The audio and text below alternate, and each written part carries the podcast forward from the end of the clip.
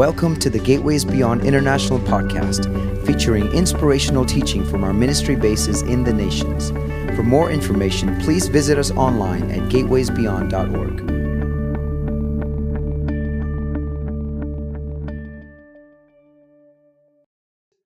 I love to read the scriptures and I love to consider the ways of God, particularly as it spans the scope of God's salvation plan from beginning to end.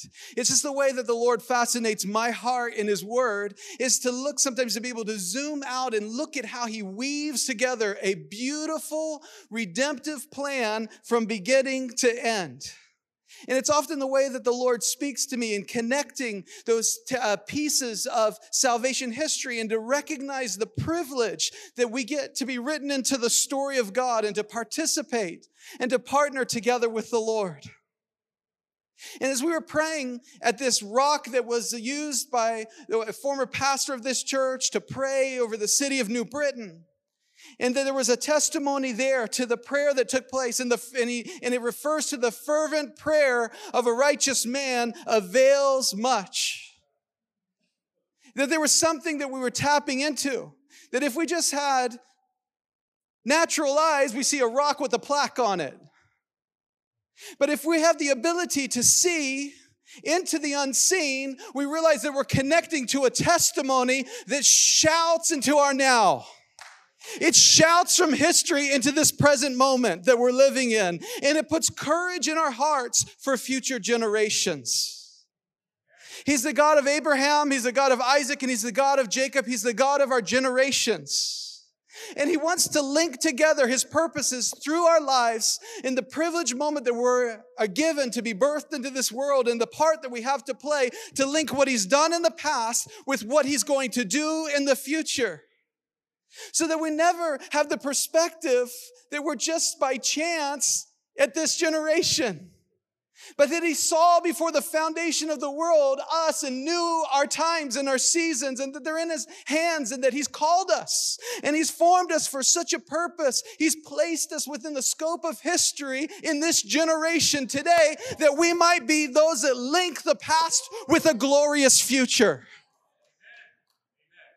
Father, we ask that we would be able to zoom out at moments and look at the big picture, the global perspective of your redemption, and that we'd be able to zoom in to moments in history, moments of time, moments in your word, and be inspired that we live in both of those at the same time. Redemptive history, God has a claim on his people. But he also has a claim upon the earth. That the story of salvation is God's redemptive claim on the heart of men and women, but it's also a redemptive claim upon the globe, upon planet Earth, upon nations, upon geography.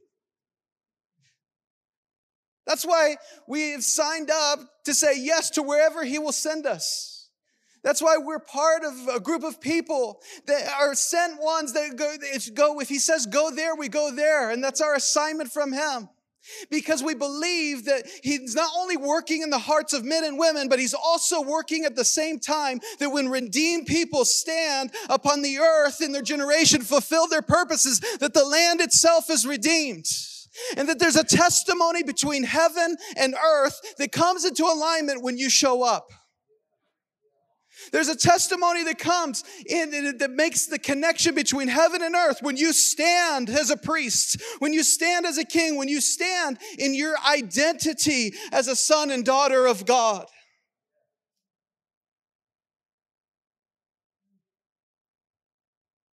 Father, we ask that you would open our eyes tonight to see the purposes, the placements that you have for us in your beautiful plan of redemption upon the hearts of men and women and upon the earth itself, the land itself. Thank you, Lord.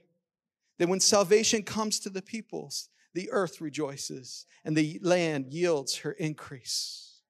Thank you, Lord. That when we walk, every place that we put our feet, we bring the testimony of heaven and imprinted into the ground so that the ground might be healed, the land might be healed and come into alignment with the full restoration of all things in heaven and earth that we're looking forward to. in the day of the Lord.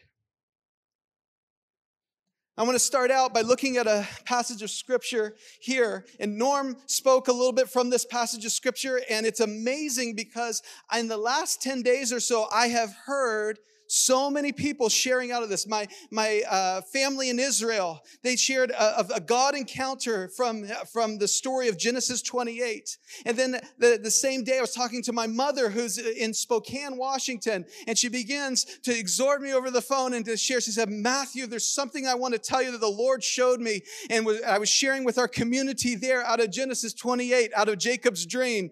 And then I went down to the Supernatural Life Conference in Harrisburg, Pennsylvania, and there my brother in love there, Chandi Thomas, who was here with us last year or the year before speaking, he begins, stands up at the conference and he begins to share from Genesis 28. And then the, the next day with the guest speaker, he shares. And then the, the mother of the house there at Life Center Church, she shares from Genesis 28. At that time, we show up here and we haven't talked to Norm about it. And last night, Norm begins to unpack Genesis 28 to us in Jacob's dream. This is a now word from the Lord if we have eyes to see and ears to hear what the Holy Spirit wants to speak to us. So, Father, we set our heart at attention to you and we ask that you would re- reveal yourself in your word. You know, the landscape of the book of Genesis is full of wells and of altars. You know, wells are the things that touch the earth, but they go downwards into the earth to draw the things that are hidden up to the surface. Altars are built from the earth upwards that ascend to heaven, that the sacrifice ascends to heaven so that favor might come because there's an acceptable sacrifice and fragrance rises up before the Lord and favor comes back down. And we see altars and wells that are established by the patriarchs, by the people of God throughout the book of Genesis. Abraham builds an altar. Before that, Noah builds an altar when the ark rests on Ararat. And he comes out and he builds, the first thing he does is builds an altar to the Lord, to give honor to the Lord, to make a sacrifice. And we see on the landscape of the book of Genesis altars and wells, stones of remembrance Memorial stones, memorial pillars that are set up that connect in time and in place. The testimony that's established in heaven so that future generations might connect to the wonderful works and the deeds of the Lord in past generations. And God releases it again and again and again. Father, we thank you for the altars in this land, in New England. We thank you for the wells that were dug long ago, the wells that need to be uncovered, uncapped, cleaned up, and named by the name that our fathers gave them. And Father, the, for the new wells that are being dug in our day, in our time, at the same moment, Lord God. And we thank you for the pillars, the rocks of remembrance, the stones of remembrance from Plymouth Rock that's going to be celebrating 400 years next year. And down, and when we first came here to, to uh, Connecticut, the, uh, one of our alumni's father took us out to a rock uh, um, that David Brainerd used to pray in the forest and have his tabernacle with the Lord. And we stood upon that rock and we said, Lord, would you raise up again those with a heart that would plead for you, for those that don't know you yet, to come into the kingdom and experience your great love and mercy. And all throughout this place. In a few weeks, I'm going to be in Ireland and we're having a convergence gathering of our gateways communities from different parts of the world. And we're going to be in Ireland. It's a land of wells and it's a land of altars. And the Lord is reestablishing and He's rebuilding altars, and there's wells that are being redug. And at the same time, there's new altars and there's new wells that are being established. Thank you, Lord. Thank you, Lord, for what you draw from the deep and what you bring from the, the deep of heaven to us. Let deep cry out to deep tonight. In Genesis 28, the context of this story concerning Jacob is that he's had a falling out with his brother, that he has operated in his own strength and he's connived a way to get a blessing. And he's had a break in relationship with his brother. And yet he receives a blessing from his father Isaac. And that blessing is a blessing that was given to Isaac by his father. And it's the blessing that came to Abraham and to Isaac and now to Jacob. May God Almighty, in verse 3, bless you and make you fruitful and multiply you, that you may be an assembly of peoples and give you the blessing of Abraham to you and your descendants with you, that you may inherit the land in which you are a stranger, which God gave to Abraham. The blessing that establishes identity, that links the generations, but releases an inheritance in every generation. So when we come under the blessing of God, we're established in the blessing of the fathers, we're established in our identity that we have something to walk in to be able to give to the next generation. And Jacob has to be launched out onto his own journey. He has to be launched out because he, he is learning the ways of God, the God of his fathers, but he has yet to experience it for himself. In every generation, they're responsible for their own encounters with God.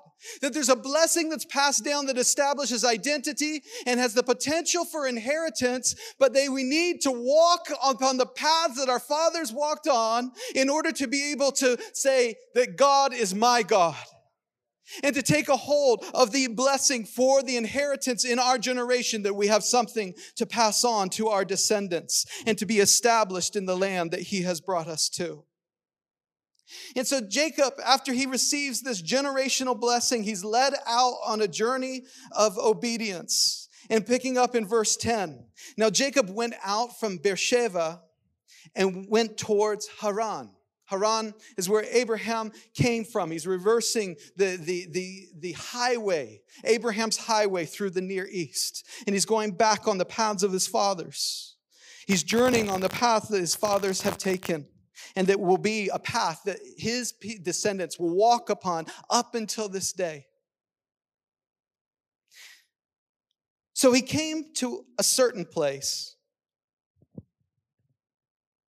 Well, that's incredibly specific. You know the difference between a certain sound and an uncertain sound. Like, you know, the, the, in the day of battle, you want to hear a certain sound, right? So there's, there's something specific to it. In this place, that, that we are, what's highlighted to us is that there's something that's going to be revealed here, but pay attention that it's a certain place. God is interested in place. He's interested in geography. He works his redemptive works in the middle of our path of obedience and walking the ways of our fathers and our mothers that we rec- must recognize when he brings us to a certain place that we don't yet, we don't yet know. We don't understand the ways of God and yet, but we can have enough awareness to recognize that there's something that's going on here. And if we don't, God orchestrates the circumstances to get our attention. Many of us stumble in the darkness and we think that we're tripping and that we're falling, and yet we are walking into a divine ambush. We're walking into a divine encounter that's going to change our lives forever if we have eyes to see what God is doing. And so Jacob, he comes to a certain place and he stayed there all night because the sun had set. Thank you, Lord.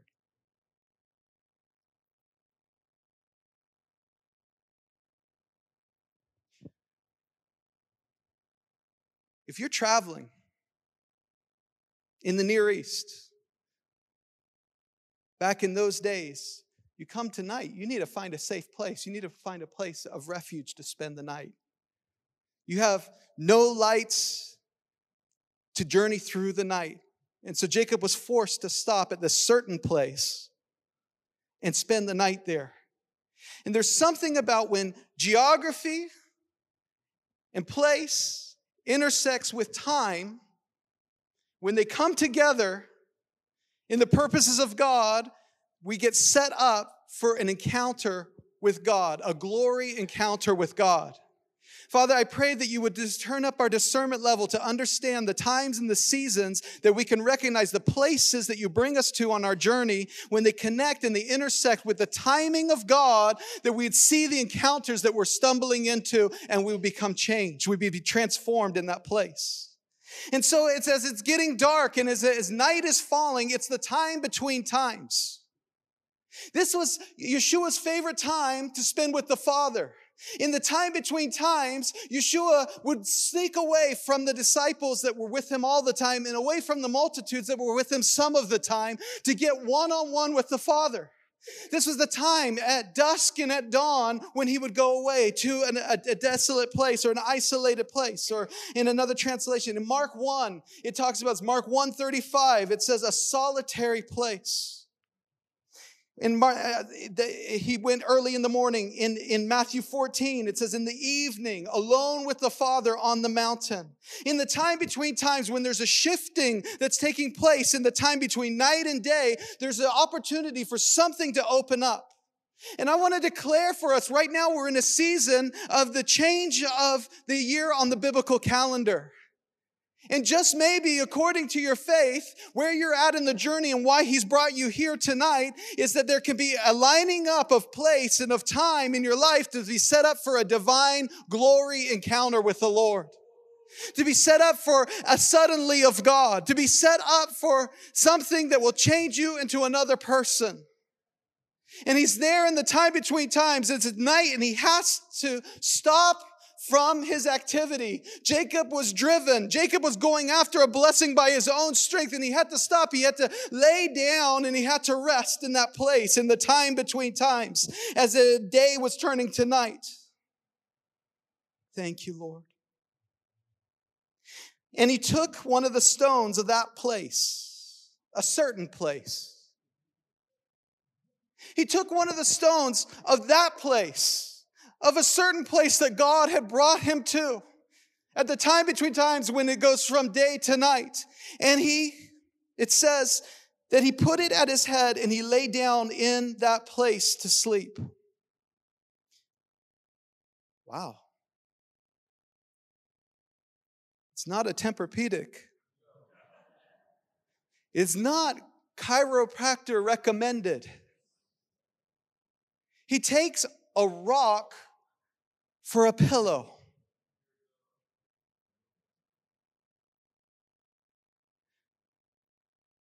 Friends, night had fallen and there wasn't much around.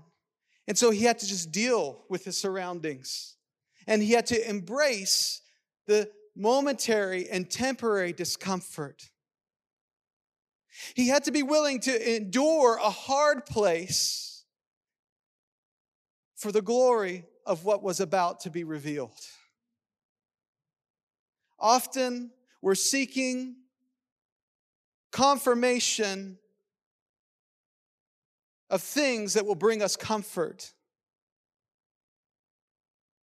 Sometimes the Lord brings us to a certain place where the seasons change, and He wants us to embrace the hardness the discomfort in order to get our attention, in order to bring us to a place. If we can embrace the difficulty of a moment, there's a greater glory that's going to be revealed. In embracing the press of hardship. Thank you, Lord. He had left the security of his father and mother's house adored by his mother, Rebecca, blessed by his father. But he had the adversity of a broken relationship that was pushing him out on a journey of faith and obedience in order to be set up for a divine encounter. He had to embrace the hardship. His, his, father said to him, Go because I don't want you to marry one of the women of this land, but go back to where we come from, to amongst our own people, that you can be joined with a woman from that land. But really, Rebecca was trying to separate and it put a bug in Isaac's ear, was trying to separate the brothers so that something wouldn't happen. It wouldn't come to the worst case scenario. And so he launches out on this journey. His circumstances seem like they're pushing him to difficulty, into hardship, and yet he laid down and slept. If we can find rest in the midst of difficulty, if we can find rest in the midst of a hard place, stay with me, friends. If we can take a rock for a pillow, just maybe, the Lord is setting us up for something that, as we embrace momentary discomfort, there's something of eternal value that's being established for our life. It says it like this in 2 Corinthians 4, verse 16 through 18. Therefore, we don't lose heart. Even though our outward man is perishing, yet the inward man is being renewed day by day. For our light affliction, which is but for a moment, it never feels like a moment when you're in the middle of it. When you're trying to turn over and because and you're, you have a, a, a stiff neck, when you have discomfort and you can't get comfortable, in that moment it seems like eternity. But from eternity's perspective, it's just a moment where God is working to form something inside of us that has a far more exceedingly eternal weight of glory on it. The blessing of his Father was for identity and for inheritance that would be passed on to future generations. The discomfort was momentary and temporary when he embraced the hardship of where he was at, but he laid down upon the ground and went to sleep. He slept in that place. He embraced rest in the midst of hardship. Verse 12, then he dreamed, and behold, a ladder was set up on the earth, and its top reached to the heavens, and there the angels of God were ascending and descending on it. Thank you, Lord. In order to dream, we've got to lay down. In order to enter into the place of encounter, in order to be able to embrace the greater eternal weight of glory, we have to let go of our own striving to fulfill our own future and release ourselves and release the control upon our life to enter into sleep. God made covenant with, with, uh, with uh, Jacob's grandfather Abraham when he put him into a sleep and he entered into covenant with him. When God made man a living being, he was laid out as a form upon the ground. He was laid out, and then God reached down and he breathed into his nostrils, and he was laid out and he woke into the face of God, face to face. That's the position, that's the place when we lay down, when we surrender where we could come into the greatest revelation of who God is and who we are in the mirror of His face as His sons and daughters. And so he sleeps and he dreams. And behold, a ladder is set up, a ladder between heaven and earth, a ladder that's touching the earth and it's leaning into the heavens. He's there and he sees angels going up and angels coming down. And I've often thought of this from the perspective that, that there's a movement that's happening between heaven and earth, and it's correct.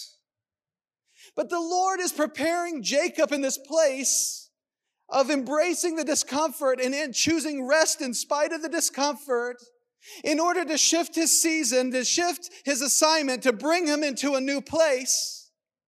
And what has got him to this point is not going to take him to the next point. Psalm 91 says that he will give his angels charge over you. That he sends his ministers, he sends his servants to us to work on our behalf. He sent, they sends them to strengthen us in the task that the Lord has given for us to do. The Lord sends his messengers to us. And what has happening here, just maybe, is that as, as Jacob's embracing the rest, that there are angels that are going up that have got him that far, but the angels that brought him to this place that were ministering to him, that were by his side, it says that they will not let your foot slip. Psalm 91.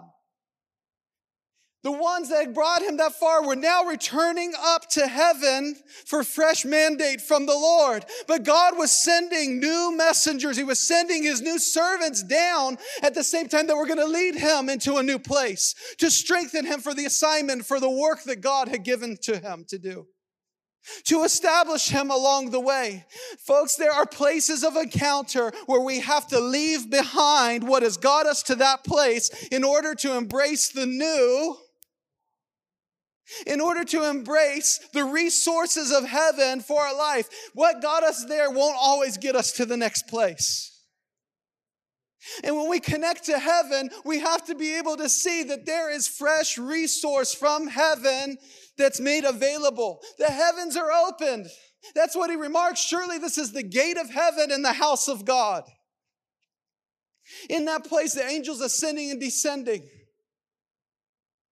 Father, we thank you for bringing help from the sanctuary in this time and in this place to us. Father, we thank you for sending your messengers to us, Lord God. We thank you for the assignments. I just, I, Father, I just uh, thank you, Lord God, for the multitude of assignments, Lord God, that you have given to your people here in this room, Lord.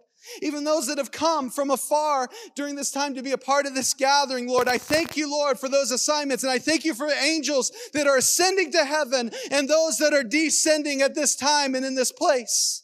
Father, we thank you, Lord, for our friends from Wyoming, Lord God, and that you have set up time and place, Lord, to release some things into their life in this season, Lord God. Father, we thank you that you send messengers, Lord God, that there is, there is a, a new anointings that are being released. There are new anointings that are connected to the land. And as a people of the land, and as a people that are keenly aware of the workings of God in the land and of the wells of what God has done in past seasons, that there's something when He's about to bring you into increase, is that He adds a new measure to you to be able to fulfill the very thing that He's calling you to do. Father, we thank you, Lord, for each and every one, every family represented, every household anointing, for our friends from Maine, Lord God, that are here. Father, we thank you for the new that is is being released even tonight in these days of awe, in these holy days, in these set apart moments.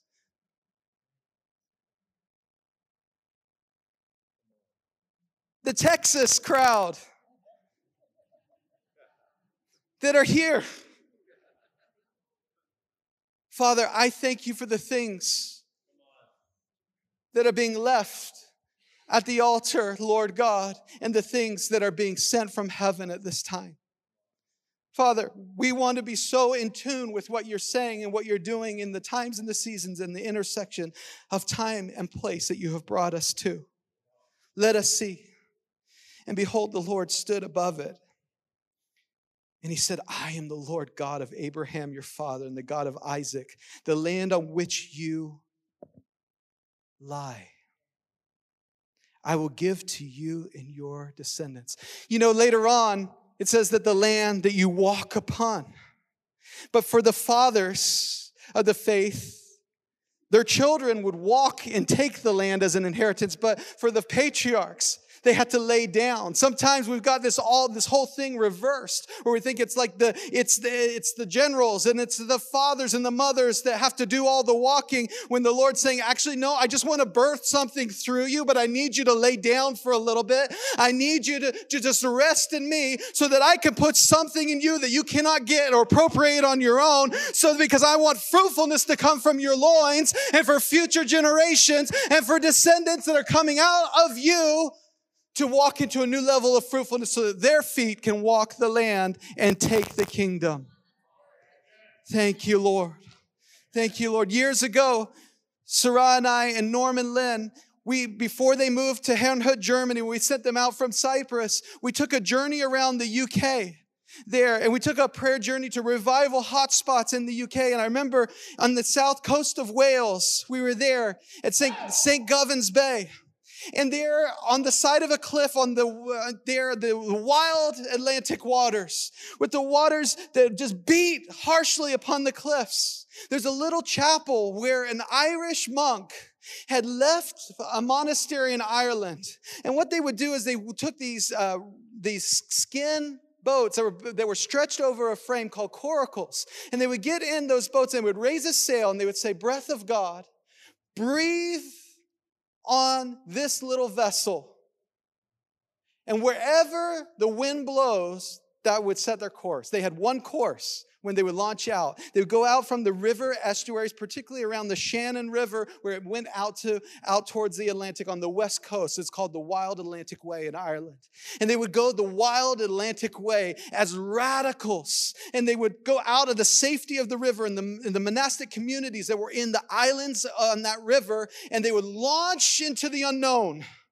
They would launch trusting only that the wind of the Spirit would fill their sails, and they would and they said, Whatever shore we land on, there we will take the gospel.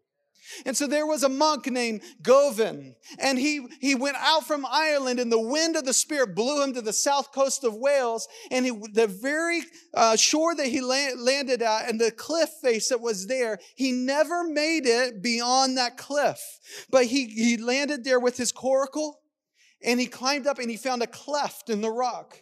He found a little, a little place. I mean, you could barely fit your body into it, half of your body into it in the cliff face. Now that later on, hundreds of years later, they, they made, built a tiny chapel around it to protect it. And we went and we stood in this place.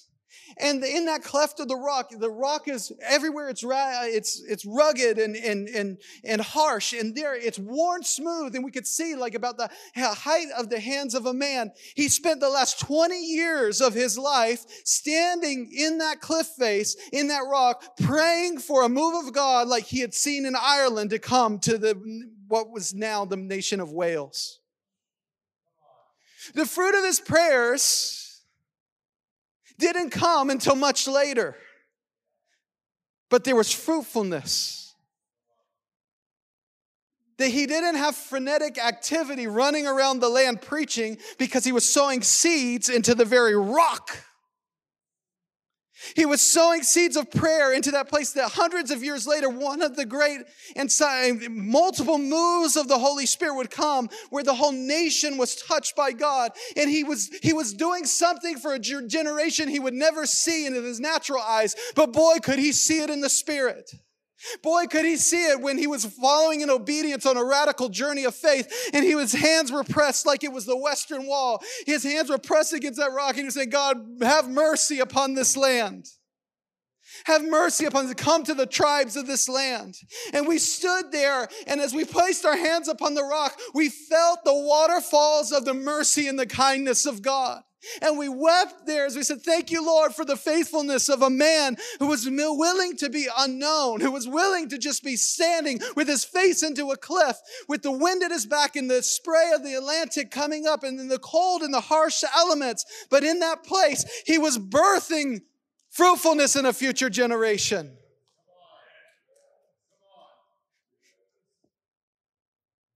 For this momentary light affliction is working for us a far more exceeding and eternal weight of glory. While we do not look at the things which are seen, but at the things which are not seen. For the things which are seen are temporary, but the things which are not seen are eternal. Father, open the eyes of your servants let us look through the Connecticut River Valley. Let us look along the coastline of New England. Let us look, Lord God, through the valleys and over the mountain ranges, Lord. Let us look to see the altars and the wells and the standing stones, Lord, the places of where you've moved in past seasons, Lord God. Let us look beyond it just as monuments, but let them be memorials eternal memorials of what you have done and what you're calling us in this generation to link our future descendants, Lord God, with those that have gone before us. Thank you, Father. And God reveals himself as the God of his fathers, and the land on which you lie, I will give to you and your descendants. Also, your descendants shall be as the dust of the earth, and it's this blessing of Abraham is being passed on to the next, uh, to his grandson. And he goes on, verse 15 Behold, I am with you and will keep you wherever you go and will bring you back to this land. For I will not leave you until I've done what I have spoken to you. Father, we thank you for the confidence of your word when we come into the place of encounter. That no matter what I see, Lord God, I recognize that you are with me, Lord God. I'm not going to move from this rock, I'm not going to move from this place, Lord, because I believe in your word, Lord, and we brace the momentary light affliction, but it is working for us an eternal weight of glory. Choose. Choose. Momentary comfort or eternal glory. If we look with carnal eyes, if we look with our natural eyes, we always choose what's right in front of our face. But when the Lord opens our eyes to see, when we are able to zoom out from our circumstances, when we're able to take it up, when we're able to take from the perspective, you know, in Hebrew there, where it says that the Lord was standing at the top there, it can be translated either he was standing beside him or at the top. It could be translated either way. And either way it works. You know why? Because the gate of heaven was open and the house of God was established. It's the one and the same in that moment where the God of his fathers was standing right beside of him. And the God of his father was there standing on the threshold of heaven and looking down. I am the God of your fathers. And I'm right beside you, and I will not leave you, and I will not forsake you. I will be with you until I perform all that I have said, all that I have promised to you. All of it. Thank you, Lord. Eh, oh, thank you, Lord.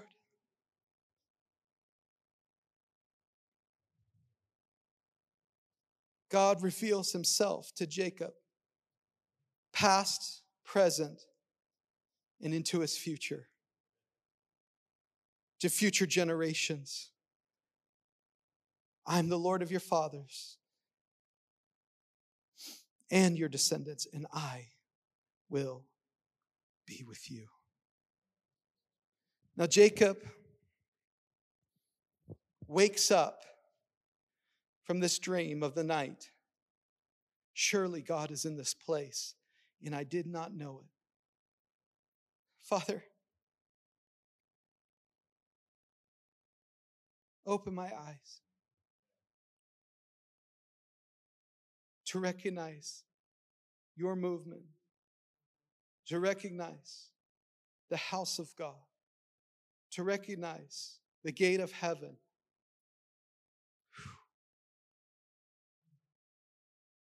Open the eyes of my brothers and sisters to recognize that you are in this place, even when we have not perceived it. He was afraid and he said, How awesome is this place! This is none other than the house of God, and this is the gate of heaven. Then Jacob, then Jacob arose early in the morning, the time between times. He prepared. He went into rest to encounter God at, at, at, as night was falling. And then he wakes up early in the morning and recognizes that God had been with him in the night season. There are things that God has spoken in the night season, in the hard place, in the place of discomfort. That when we wake up, don't sleep in and miss the sensitivity in your spirit. Don't sleep in and, and, and, where you're no longer aware of the residue of God's presence with you. He arose early and he said, Surely God was in this place. He rose early and said, This is the house of God and the gate of heaven. And he called the name of that place Bethel, the house of God.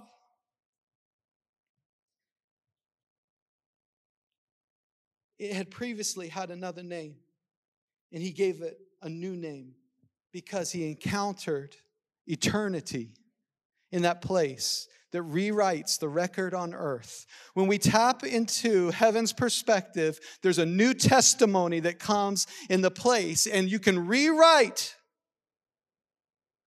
you can re identify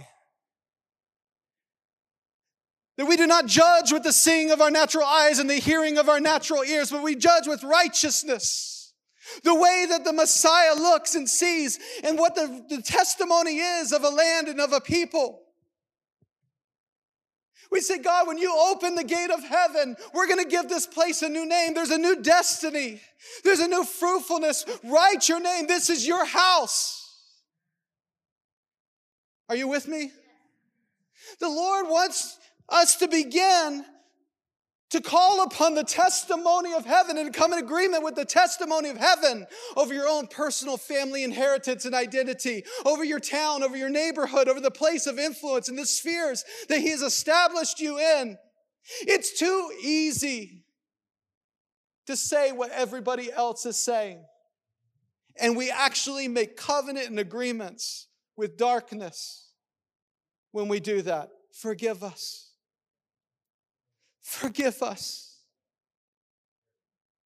Forgive us, Lord. Forgive us for repeating the headlines.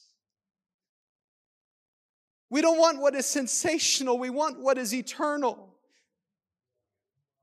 That has weight upon the words that we speak.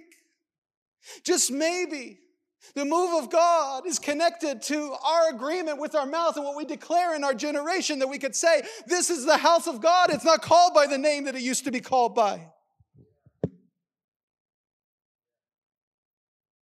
And then he took that rock for a pillow, that sign of his discomfort. You see, if it was a comfortable place, something easy that he could lay his head on, it would not last. But the Lord needed to establish something for future generations. So he had to embrace momentary hardship. And he took that rock and he lifted it up and he placed it up and he anointed it with oil. I'm not sure, but I don't remember before this an anointing being poured out in Genesis.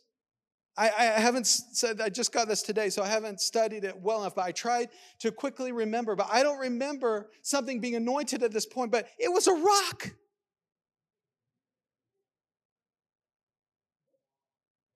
We know in the old covenant that it was kings and priests and prophets that were anointed, and they're anointed on their head. But it was much more than a rock, it was a memorial. It was a testimony stone. It was a pillar. The rock that was a pillow became a pillar. And when they had that oil on it, it was set apart and it was sanctified and it was marked and it was smeared so that when heaven looked down, they saw a place of encounter where there was a man who was willing to lie down and come into an encounter with the Lord and change the name of a place and enter into the destiny that God had for it. Father, we ask that you would turn the hardships, the temporary struggles of the night season, the temporary discomforts into pillars of testimony for generations to come. Jacob goes on his journey. You know the story. He goes and finds his wife. He works for Laban and he gets more than one wife, a double blessing. However, you deal with that. And then in Isaiah, I mean, in Genesis 35, he comes back and he returns back to the same place.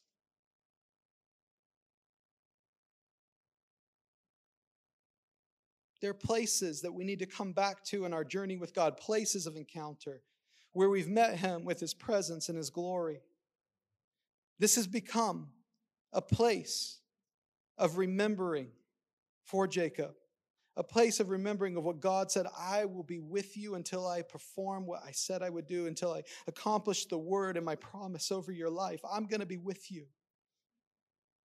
Come back to those places of remembrance with what God did as he launches you into a new season. And so Jacob's on his return journey home at this point, and God wants to reveal and he brings increase to his destiny. He brings increase to his identity. First, he changes his name from Jacob to Israel. He says, Okay, you've had the encounter of the past season that's got you out is not what's going to bring you back in now. And so I'm going to change your name. There's going to be a new level of identity that you're going to step into and you're going to walk into. And no longer shall you be called Jacob, but you shall be called Israel, a prince with God. And that that will be your name. And God named him at the place of encounter. Some of us, we need to leave the old identity that brought us out and embrace the new identity that's going to bring us back in. To embrace the name that the Lord There's a name that's inscribed in heaven over your life that's connected to your identity and to your destiny, to your inheritance, and to the eternal record of God concerning you. And God said to him, I am God Almighty. Be fruitful and multiply. And now he adds definition to what it's not just I'm going to bless your descendants and make them numerous. He says, Be fruitful and multiply. A nation and a company of nations shall proceed from you. It's absolutely incredible. Not just descendants now, nations. Companies of nations are going to come. I know the Lord, from a young boy, put nations in my heart. Father,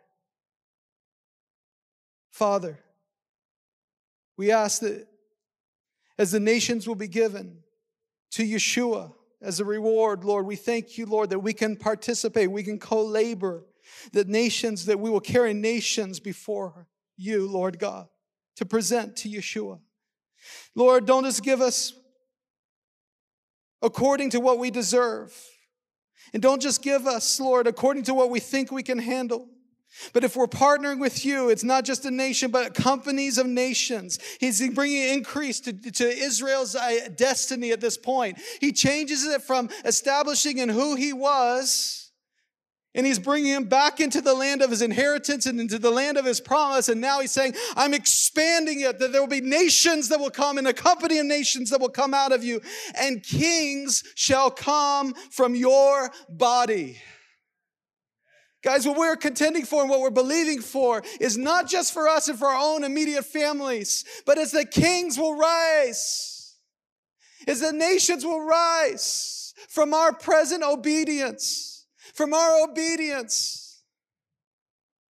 Father, I don't want just a family. I thank you for my family, Lord God, but I pray that you would release tribes, that you would release nations, Lord God that would give you glory, that we would connect to the record of eh, what's eternal in heaven. And then God went up from him in that place where he talked with him. So interesting. It doesn't say that God came down, it said he appeared. When he comes back, he's going to appear. That's the hope that we have. And as Jacob's learning to recognize the ways of God, he comes with expectation in his heart. It's not that God would do it the same way, but God would reveal himself as Almighty. And God comes back. This time he appears to Jacob. He doesn't see the ladder, but there's a stone of remembrance to remind him that this is the house of God. And so Jacob set up a pillar in that place where he talked with him, a pillar of stone, and he poured. Now his offering is not just oil upon it, but he poured a drink offering on it and oil. With the increased revelation, with the increased destiny that's been given, there's an increased offering that comes back to the Lord. And Jacob called the name of the place where God spoke with him Bethel. He establishes it as the house of God. Father, we thank you. We thank you, Lord. We thank you, Lord, for the pillars.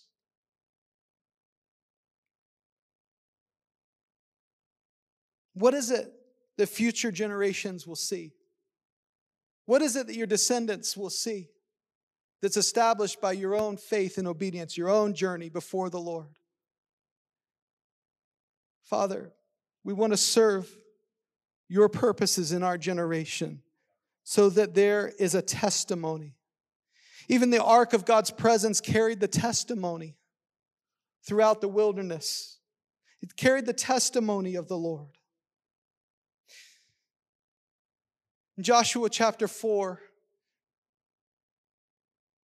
the children of Israel have passed through the wilderness and through the desert, and they're here at the banks of the Jordan. And Josh, Moses is dead, and Joshua is about to lead them in to the land of their promise and to the land of their inheritance, this very same land where the Canaanites were. They're gonna now they're gonna begin to walk the land, and wherever you walk, where Jacob lied, where Abraham lied before the Lord, now the promises are starting to come into fulfillment. And God does a sign and a wonder, and they have to cross over the Jordan River, He speaks to Joshua. And he gives instructions tell the priests to take the ark, the testimony, the ark of the testimony, out into the middle of the river. And there I will heap up the waters, and you'll cross over as on dry land. And the miracle that God performed for the previous generation was going to be done now, but with increase. In the past, it was that their enemies were overcome.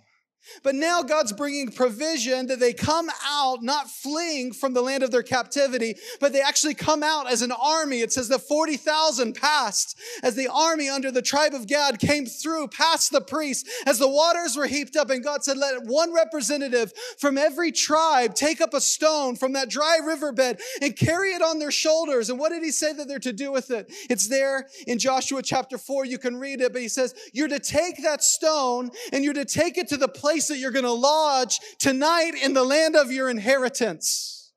As Jacob had to be laid down before the Lord on a stone, now they're remembering the testimony of God and they're amongst the patriarchs in their past generations. And a representative now of each tribe.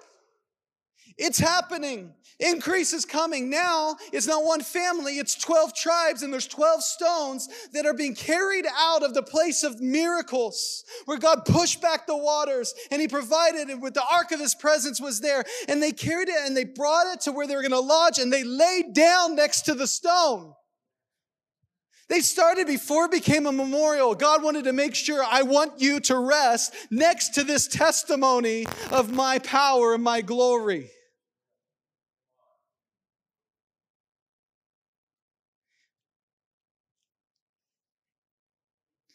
These are the memorial stones of Israel, that they may be a sign among you. When your children ask in times to come, saying, What do these stones mean to you? See, they were to heap up the stones, the 12 stones, one for each tribe, like the waters were heaped up in the miracle of God parting the waters when the ark and the priests came into a place to push back the waters. Then you shall answer them that the waters of the Jordan were cut off before the ark of the covenant of the Lord when it crossed over the Jordan. The waters of the Jordan were cut off, and these stones shall be a memorial to the children of Israel forever. Forever. A perpetual testimony, a perpetual memorial. Pillow that became a pillar at Bethel from heaven is still seen. Now, we might not see the well and we might not see the altar. Some of them have been broken down and need to be rebuilt. But heaven sees and heaven knows, and there's a record that's in heaven of the testimony of the faithfulness and the obedience of men and women who've gone before us. And we can enter into that same testimony in our generation by simply receiving the word of Lord, by laying next to the stones of remembrance, by entering into rest and saying, In my generation, oh God, I want to enter into rest to be able to be apprehended by your power and glory in this generation, that expansion might come for future generations, that nations and kings would come forth. Heaven puts a demand of fruitfulness on God's people in future generations. And so I'm not just believing for a fresh move of God, I'm believing for a link in the train of the testimony of God's redemptive claim on the hearts of men and women to be connected in this place and in this generation for future generations. If you can't muster up faith for yourself, what about for your sons and your daughters, for your grandchildren and their children, your children's children?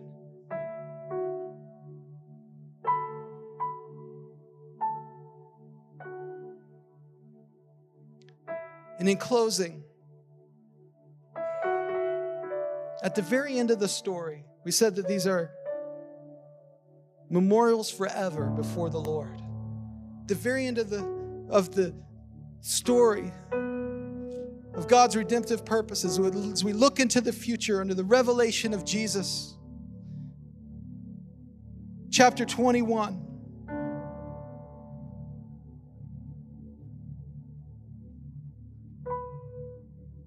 The new Jerusalem comes down out of heaven, and it will be a time in a certain place. It will overlap physical Jerusalem, Mount Zion, the place of God's election, the place of God's choosing. Beautiful in elevation, the city of the great king. A cup of praise in all the world it will be in that day.